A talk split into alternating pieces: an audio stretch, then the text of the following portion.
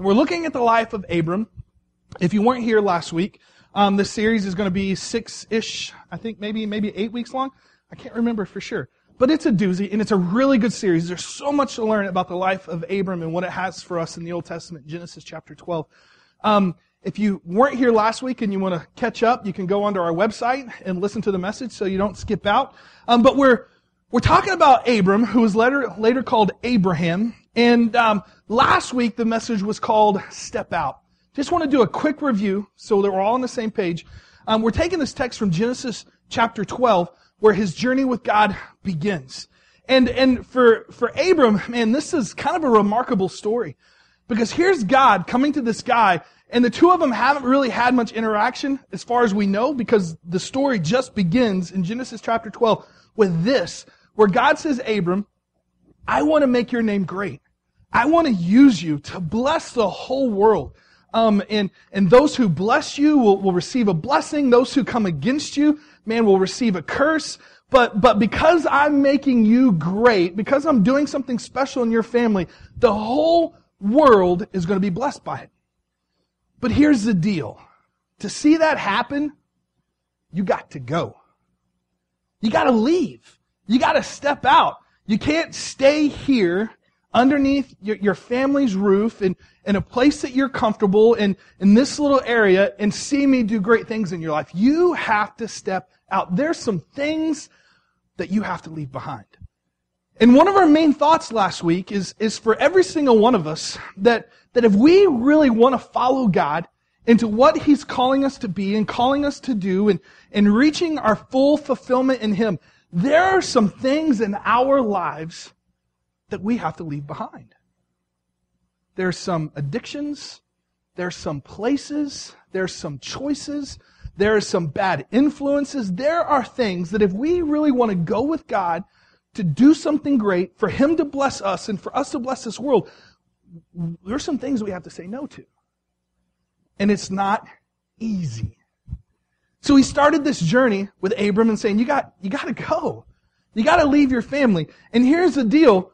Abram didn't know a whole lot about God. He was in a very polytheistic society in that place, in that part of the world. And so they worshiped a whole lot of different gods, quote unquote. But here is this God that he barely knows and says, Hey, I want you to go on this journey with me. But Abram, Abram didn't really know God that well. It's not like God drew a map and said, This is the X, the circle it. This is your destination. This is how you're going to get there. He actually told Abram something completely different. He said, he said, and I'll let you know when you get there. So you're going to go on this journey and I'm not going to give you all the details, but when you get there, I'll, I'll let you know when that happens. For each one of us, you know, that, that point, that, that, that calling is understanding that some things that we learn about God, we learn on the journey, not beforehand that we have to take that step of faith and say, okay, God, I'm not sure where this is going, and I'm not sure what you're doing in my life, but, but I'm going to trust you, I'm going to believe with you, and I'm going to go with you, and I'm just going to trust that you're going to take care of me. See, we really get to know God when we trust Him. We don't know God first and then trust second. We trust first and then know second. One of the things that, that we talked about last week was this idea that it's a journey. It's a lifelong journey. That whatever step of faith God's calling you today, I can guarantee you it's not going to be the last. I mean, that would be great, right? If every one of every one of us in our lives just had to make that one decision, that one step out, that one, oh, is this going to work out? But if you follow Jesus long enough, what you're going to discover is that there's always another step of faith that He's calling you to. There's always another step out. And that decision that you make just doesn't affect you. It affects every single person in your life. I mean, think about Abram. Think about the people like Joshua and Moses and Isaac and all these people of faith that we look at, and it's listed in, in Hebrews chapter 12 and I think it's 11 and 12 and 13 is, is like men of faith that they built this, this, this strong following around. None of them ever would have followed God if, Abram hadn't made that choice first.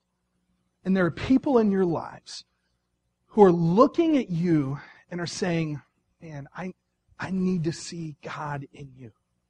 I need you to step out in faith to bolster my belief and my understanding. Show me how to do this. And that was a really powerful thought last week as we pulled back and we thought about, man, these people around us that need to see us following Jesus boldly. Now we get Abram in Genesis chapter 12 into the promised land. And some crazy things happen that cause a lot of fear. What are you afraid of? Anybody? What are you afraid of? What's your big fear? Bugs. Gotcha. All right. And the more legs, the better, right? What are you afraid of? What are you afraid of? Spiders. That's called arachnophobia, right? There is a phobia for every single thing and every single thought in this world. I discovered that this week. I just got on the great thing called Google and I, I listed fears and it pulled up websites of like thousands and thousands of fears. When I was a kid, what I was afraid of was three things. The dark, which I've told you before. The second one, I'm a little hesitant about sharing it with you, but I'll go ahead and say it. Clowns. Um, I, I don't get it. I mean, clowns do not bring me any joy whatsoever. And I have a picture, I tried to find it this week. I have a picture at home where my mom thought it would be a good idea to break me of this fear by dressing me up as a clown for Halloween. It didn't go well. I'm just saying. It was a rough night. And the other thing I was afraid of as a kid, and this makes a whole lot of sense, is scary movies. So I, scary movies, clowns, and if it was a, a scary movie about a clown, it was all over. But I remember a night as a young adult, I was young in ministry, and um, I, I, had a really good friend of mine who lived in a town about 30 minutes away I went to college with. And he said, hey, Jared, let's go see a movie together. And so he was in ministry, I was in ministry, and I was like, sure, let's go, let's go hang out, you know, go see a movie. So we went to this little place called Poplar Bluffs, like 30,000 people, whatever, small town in Missouri. And uh, we went and saw a movie, and I let him choose. And I didn't know a whole lot about the movie we were watching, but it was a movie called Darkness Falls. Anybody seen that movie? Let's just say everything that I was afraid of as a kid was wrapped up in that movie. Instead of it being a clown, it was the tooth fairy, which is equally as scary. I mean, come on, who wants something coming into their room? Now I know I'm going to be a dad that we're the tooth fairy, right? Right? Right? Is that how it works? But in this movie is absolutely freaky that this, this tooth fairy weird thing that if you see it, and it sees you, that it haunts you for the rest of your life until it kills you in this little town called Darkness Falls. It is absolutely terrifying. Because if, soon as the lights are out, she can get you, right? And so in this movie, that is absolutely terrifying, there's one scene where the kid's underneath the covers and he has a flashlight and he hears something bump in his room and he puts down the sheet and he puts the flashlight like that and then like the tooth fairy's face is right there and she's like, and he shines his flashlight and he runs into the bathroom and turns it on absolutely terrifying. I saw this movie, and when I got home, I was staying at a friend's house in their basement, and I was freaked out. I laid in bed and turned out the light, and then as soon as that light went out, my eyes closed and they were not opening for anything. But here's the deal. I had to use the restroom. And so I remember like two o'clock in the morning, sitting up in bed and like going like this above my head until I could find the cord to the ceiling fan that had the light on it because that's what I turned off. My fingers are like, you know, as it hits the ceiling fan. And I was not going to open up my eyes until I saw the light hit on the, it took me 10 minutes of going like this. I was 23 years old. That's how bad it was. I am embarrassed to admit it, but I was freaked out. And that was like a month. A month's worth of like freaking out. I literally slept with a nightlight from there on until it was bad. Now I'm not scared of the dark now, but I don't watch scary movies ever. It freaked me out. What are you afraid of? What are you afraid of? If you have acrophobia, you're afraid of, anybody know? Acrophobia, you're afraid of the heights. You're afraid of heights. Um, if you have glossophobia, You're, you're afraid of public speaking. Anybody afraid of public speaking? Sometimes I am. All right, here's a good one. If you have hippopotamo monstros quibpediliophobia, you have the fear of long words. It's a, it's a true thing. Like, who came up with that? They just made a long word and says, if this word scares you, then you have a fear of long words. If you have nyctophobia, anybody? You're afraid of the dark. If you have phobophobia, you have the fear of fear, right? The fear of fear. Here's, here's a good one. If you have tocophobia, I think my wife has this one. Does anybody know what that one is? Tocophobia? You have the fear of pregnancy and giving birth. Um, she was talking about today. I should have said it was okay to say this, but I didn't because it just popped in my head. I should never say things that pop in my head about my wife while I'm preaching. But I, she sat down and she said, Jared, do you realize four months from today, I'm supposed to be giving birth? And for some reason, I just got really terrified or really scared of it, really anxious, like right now. Like women are like, yeah, you should. It's, it's bad. If you have gynophobia, you have the fear of women. I mean, this is real. I thought I had that for like, I had that for like 36 years until I got married. Um, I'm still afraid of my wife from time to time. I'm just kidding. She's super sweet. Look at her. Here's the deal is that the reason there are thousands of words that talk about fear is because it's a real thing, right? There are things in life that we're just afraid of. Now let's look at Abram, see what he was afraid of. It says in the promised land, famine. Oh, excuse me. Now there was a famine in the land. Now let's just hold on a second. Where is Abram? Abram's been following God on this long journey, and he's gotten to a place that God has led him to, right? And then right off the bat, in Genesis chapter 12, verse 10, it says, Now there's a famine in the land. Now I gotta think, come on, God, right? I mean, I'm following you. I'm going where you're telling me to go. I'm going on this journey. And now you take me to a place and a famine hits? And, and the scripture goes on and says, and Abram went down to Egypt because the famine was severe. It's severe. And he's afraid. And because he's afraid of this large famine that's taken over the world, he, he takes over, he, he, he leaves and he heads to Egypt. And that's where it really gets crazy. Verse 11 says, As he was about to enter Egypt, he said to his wife Sarai, now, Abram is just dumb. Um, because he says this. He says, I know what a beautiful woman you are. What a wonderful compliment, right?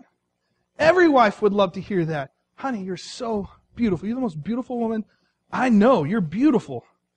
When the Egyptians see you, they're going to say, This is his wife. Then they will kill me. Which is fear, right? I'm afraid of death. But we'll let you live. So they're going to kill me because of how good looking you are. Listen to Abram's plan. Say you are my sister, so that I will be treated well for your sake, and my life will be spared because of you. Now, how ridiculous is this, gentlemen? Do any of you think you could get away with this with your wife? I mean, if I would have said this to, to, to my wife and said, hey, babe, we're going to this place. They may, you're really beautiful. They might kill me, so you're my sister, right? Can we just say that? She's going to say, no. And if you keep pushing this, you don't have to worry about them killing you. I'm going to kill you. Right? I mean, this is absolutely ridiculous. But he goes on. He says, when Abram came to Egypt, I guess they just thought it was a good idea. My wonder is, is what's the outcome going to be? Right? So when Abram came to Egypt, the Egyptians saw that Sarai was a very beautiful woman. And when Pharaoh's officials saw her, they praised her to Pharaoh and she was taken into his palace. Guess what? As his wife. He treated Abram well for her sake, and Abram acquired sheep and cattle, male and female donkeys, male and female servants, servants, and camels. But the Lord inflicted serious disease on Pharaoh and his household because of Abram's wife, Sarai. And so, so we have, so we have Abram afraid, and out of his fear, he comes up with a ridiculous plan that he passes on to his wife, who who I would have to say she'd have to be kind of afraid to go along with such a stupid plan, right? And then now she's in a place where she's being treated as the wife of another man when her husband is right there. I mean, that can't be exciting for her, right? And now Pharaoh's whole household is inflicted with serious disease. And I'm sure he's terrified because look what happens next. It says, um, so, Ab- so Pharaoh summoned Abram. He says, what have you done to me? Why didn't you tell me that she was your wife? Why did you say she is my sister? So that, so I took her to be my wife. Now then, here's your wife. Take her and go. Then Pharaoh gave orders about Abram to his men, and they sent him on his way with his wife and everything he had. Do you see how ridiculous this is? I mean, what could Abram have thought good would have come out of saying, this is, this is my wife? But it was, it was fear. And we all struggle with fear. So just a few thoughts today, just real quickly, for this idea of fear that we all face. The first thing is this. If you're following, you can write this in your notes. Recognize that fear is the enemy of faith. Fear is just not hard on faith, but it is the enemy of faith. I mean, look at Abram's journey so far. He hears this voice. He follows God. He's, God is, is, is, is leading him and he's building these altars. He's having this moving experience of trusting this God who's promised to bless him. Then the stuff hits and when it hits, Abram doesn't handle it well. It's as if his faith flies out the door as soon as fear rears its ugly head. But we can't be too hard on them because we do the same thing, don't we? We hear bad news. We get a report from a doctor. We have a threat of losing our job or we do lose our job. And as soon as that stuff hits, man, it's like we forget of all those amazing things that God has done in our life. And our fear just waltzes, or, our faith just waltzes right out the door. But that's not who we are. I love this verse, this promise, 2 Timothy 1 7. It's more of a declaration. It says, For God has not given us a spirit of fear and timidity, but of power, of love, and in self discipline. As followers of Jesus, the writer Paul is he's writing this young man Timothy who's he's trusting to lead the church into the future because he knows that he's about to be killed for the cause of Christ. And he says, Timothy, let me just tell you, Fear, man, it is not a part of you. Don't give into it. It's not natural as a follower of Jesus. But you have something better inside of you. You have power. You have love. You have self discipline. Allow the Holy Spirit to create those things inside of you. You see, fear avoids. Here's how it's the enemy of faith fear avoids, but faith, it faces. I've gotten to a habit, it drives my wife crazy, of listening to Dave Ramsey every single day. Anytime we get on the car, I pull it out, the app, and I start listening to him. And it's remarkable to me, all the stories of people who are going through crazy financial things, who basically tell Dave that it got so bad that we just ignored that it was even there. There was a lady who was talking about how she had $190,000 worth of student loan debt. And she's like, I haven't even looked at the statement in years. I don't even know what to do. And Dave just said, Young lady, I know you're afraid. But just because you haven't looked at it in years doesn't mean it's not still there. But fear it avoids. It's that as long as I don't look at it, it's not really their mentality, and it's just not true. Fear avoids, but faith faces. Faith says, okay, what's the problem, God? What are we really going through? How can, how can we overcome this? What can you do, Lord? Fear paralyzes, but, but faith propel, propels. You know, have you ever heard the saying that they were just paralyzed with fear? It's a re- real thing. Sometimes when we get so afraid, it's just our, our body just locks up and we don't know what to do. We don't know what to say. And it just doesn't happen to us physically, but it happens to us emotionally and, and mentally. I mean, we, we have a problem in our lives and we can't even think about how to fix that problem. We're just paralyzed mentally and emotionally. Has anybody ever been there before? Is it just me? It happens in life. See, fear paralyzes, but faith, it propels. Faith just says, God, it may be difficult, and I've got two options. I can either circle the wagons and, and just and just try to protect myself and my people, or Or, or God, we can roll up our sleeves and you and I can do something great together. Let's figure this out. Fear sees disaster, but faith sees deliverance. Fear only sees the problem, but faith sees the God who's bigger than any problem we could ever encounter. Fear moves us to panic, but faith moves us to prayer. How many of you remember Y2K, the problem with Y2K? You remember that? How crazy was that, right? 1999 is rolling around and all of a sudden all these people and these banks are just like, look guys, when we wrote these codes for these banks and this banking stuff, we forgot to include the problem that one day it's not going to be 99. There's going to be two zeros there. And we're not really sure what it's going to do to the stock market and to the banking industry. And people started freaking out about it, right? You remember that? I had a close friend whose family stocked their basement full of water and canned goods and ammo and guns. They were like the original preppers of 1999, right? They're just like, hey Jared, on December 31st, 1999, if you want to come over, one of my buddies said, if you want to come over, you can hang out at our house just in case all this stuff goes down. You can go in our basement with us and we're going to be okay. And I was like, are you insane?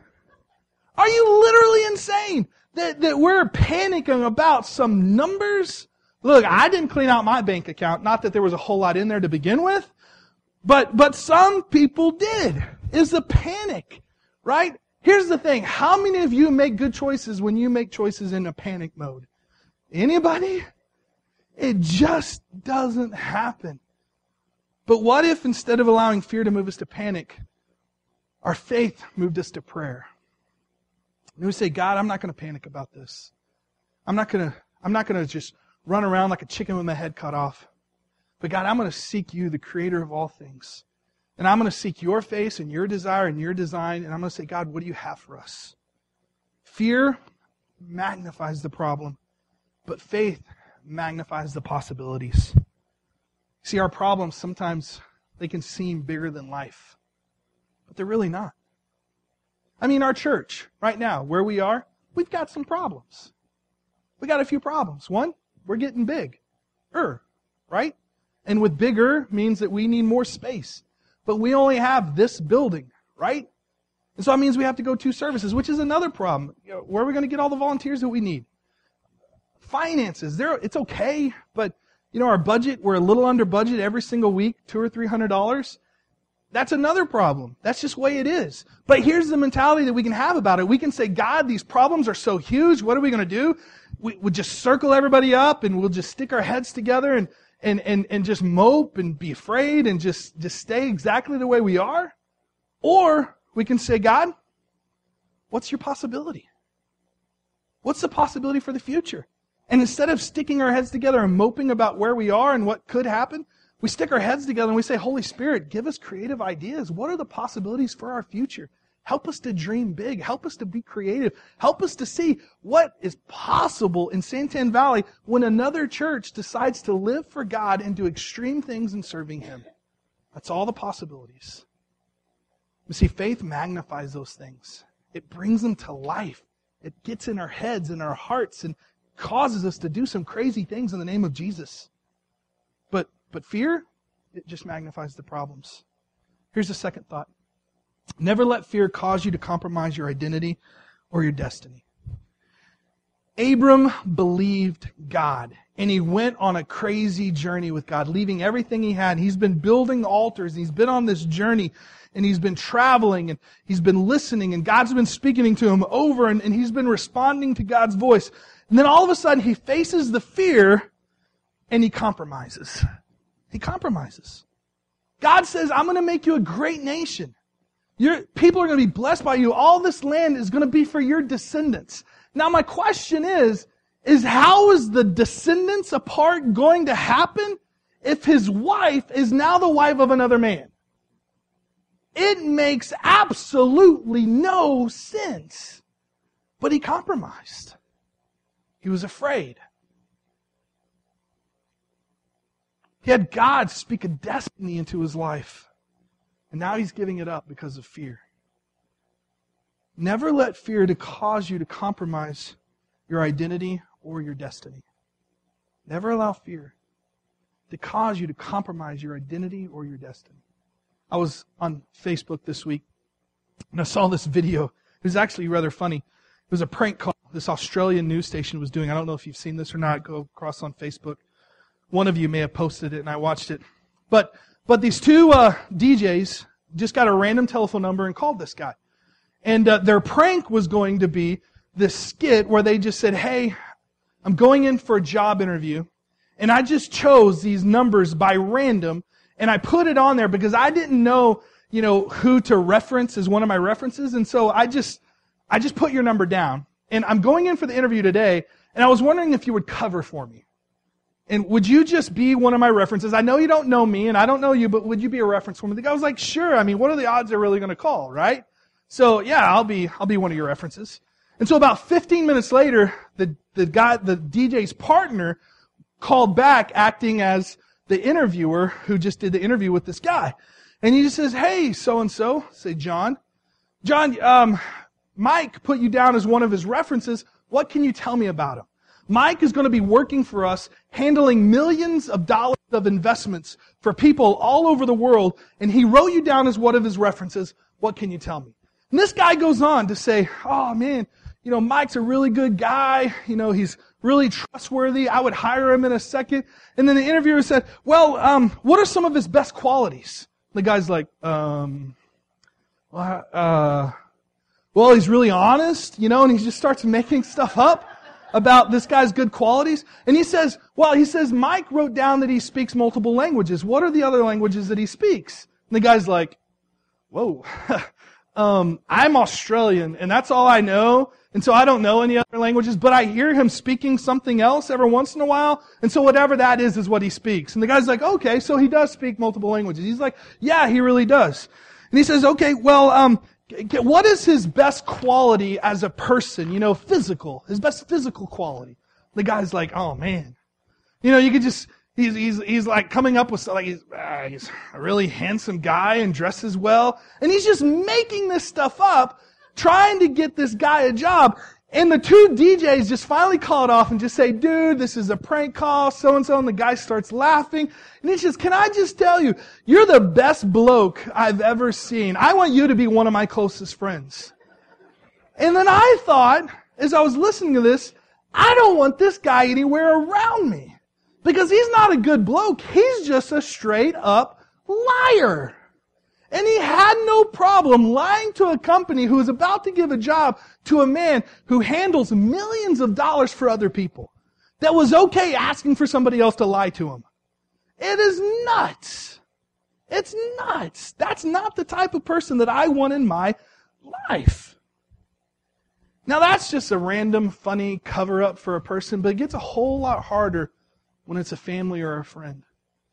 They say, I, I need you to cover for me at work, can you just say dot, dot, dot? And I just say, don't. Don't. Even though it'll be hard. Isaiah 8, 12, and 13 says this Don't be like this people, always afraid somebody's plotting against them. Don't fear what they fear. Don't take on their worries. If you're going to worry, worry about the holy.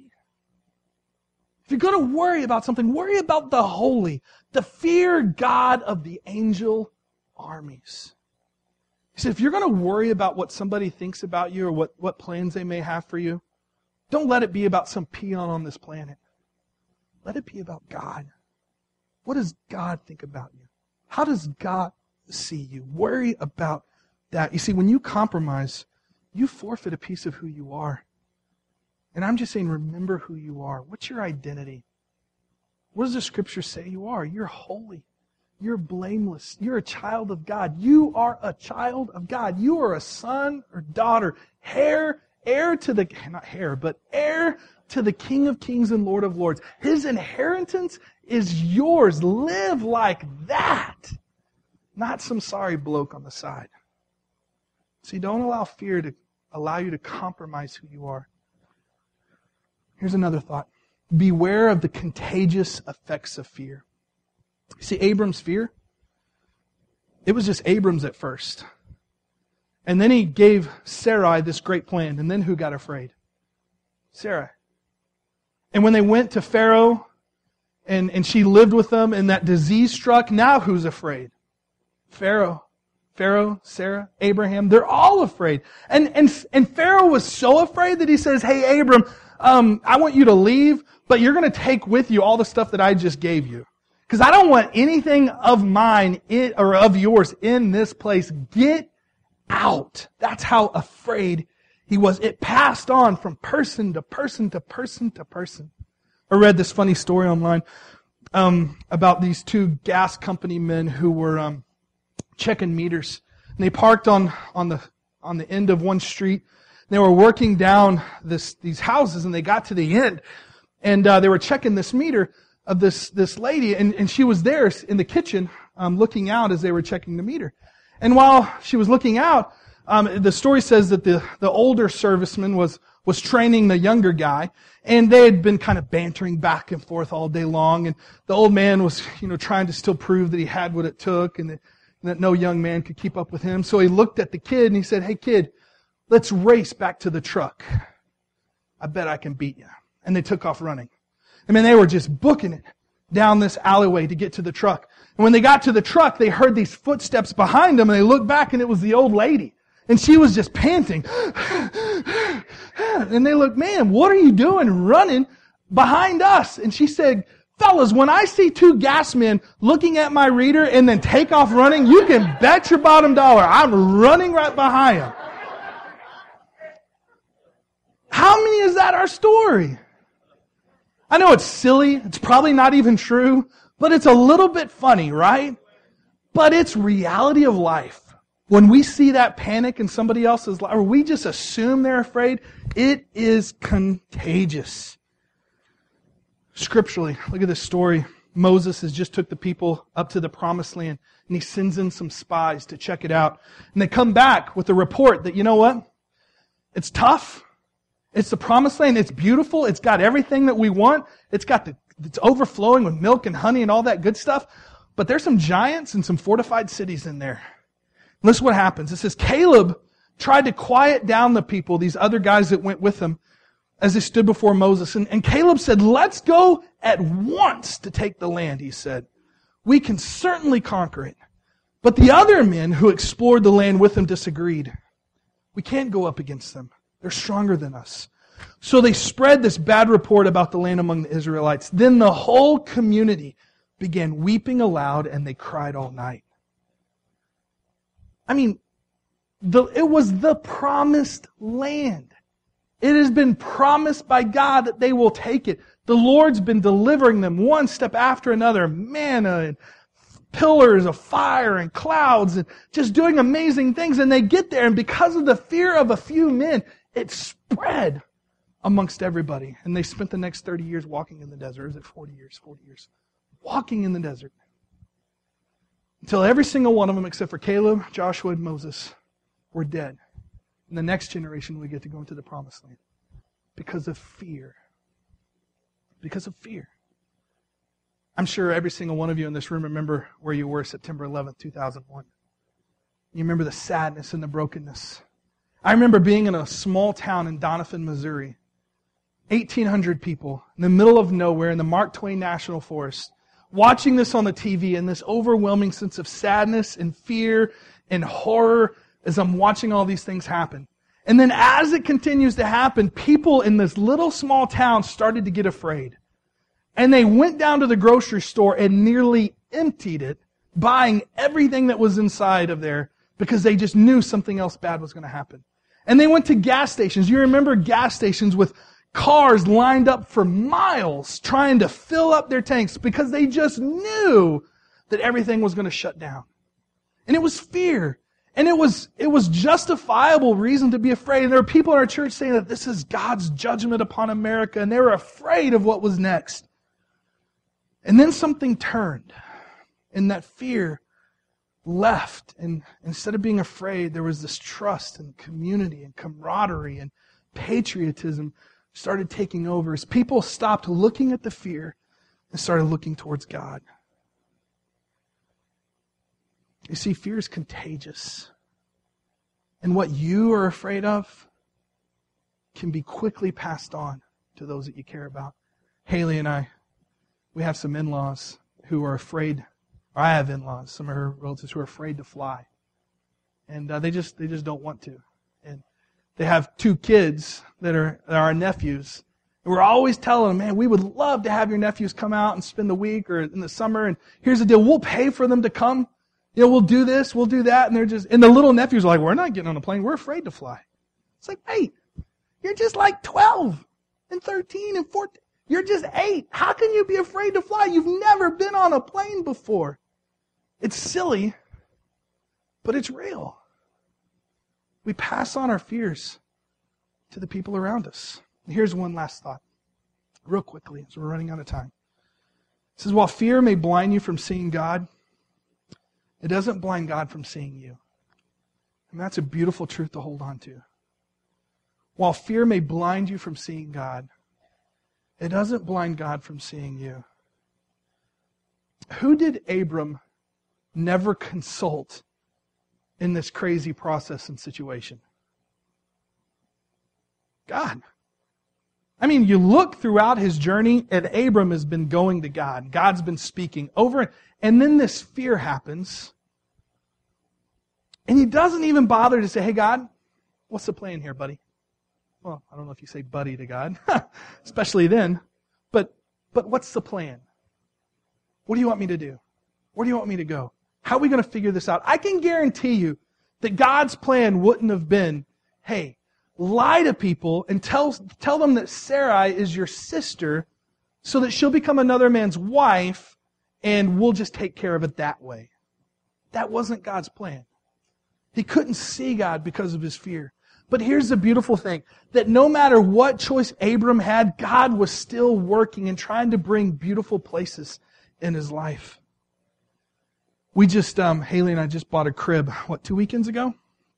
And as I was thinking about this point, I got this beautiful picture, and I'm sure parents, every single parent has ever been there before. You know, that baby is in the crib. It's dark in the room because it's late at night and it's just screaming and kicking its legs and it's afraid or it's hungry but whatever it is, it's terrified.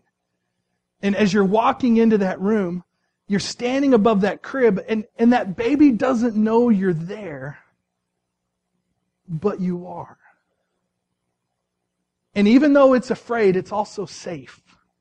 Because mom and dad is, is standing right there above, watching that child and just ready to scoop them up at the right time. Have you been there as a parent? I know one day I will.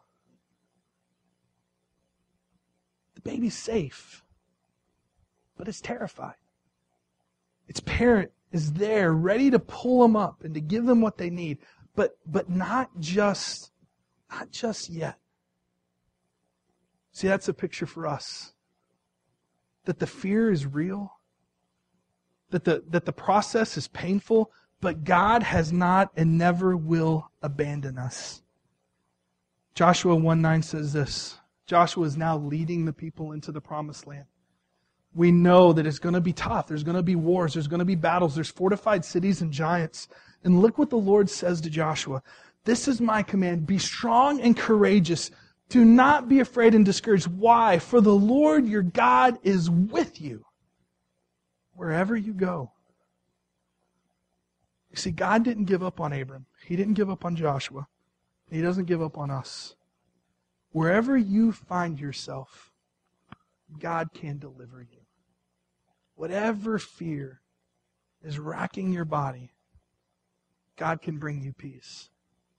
God can. God can.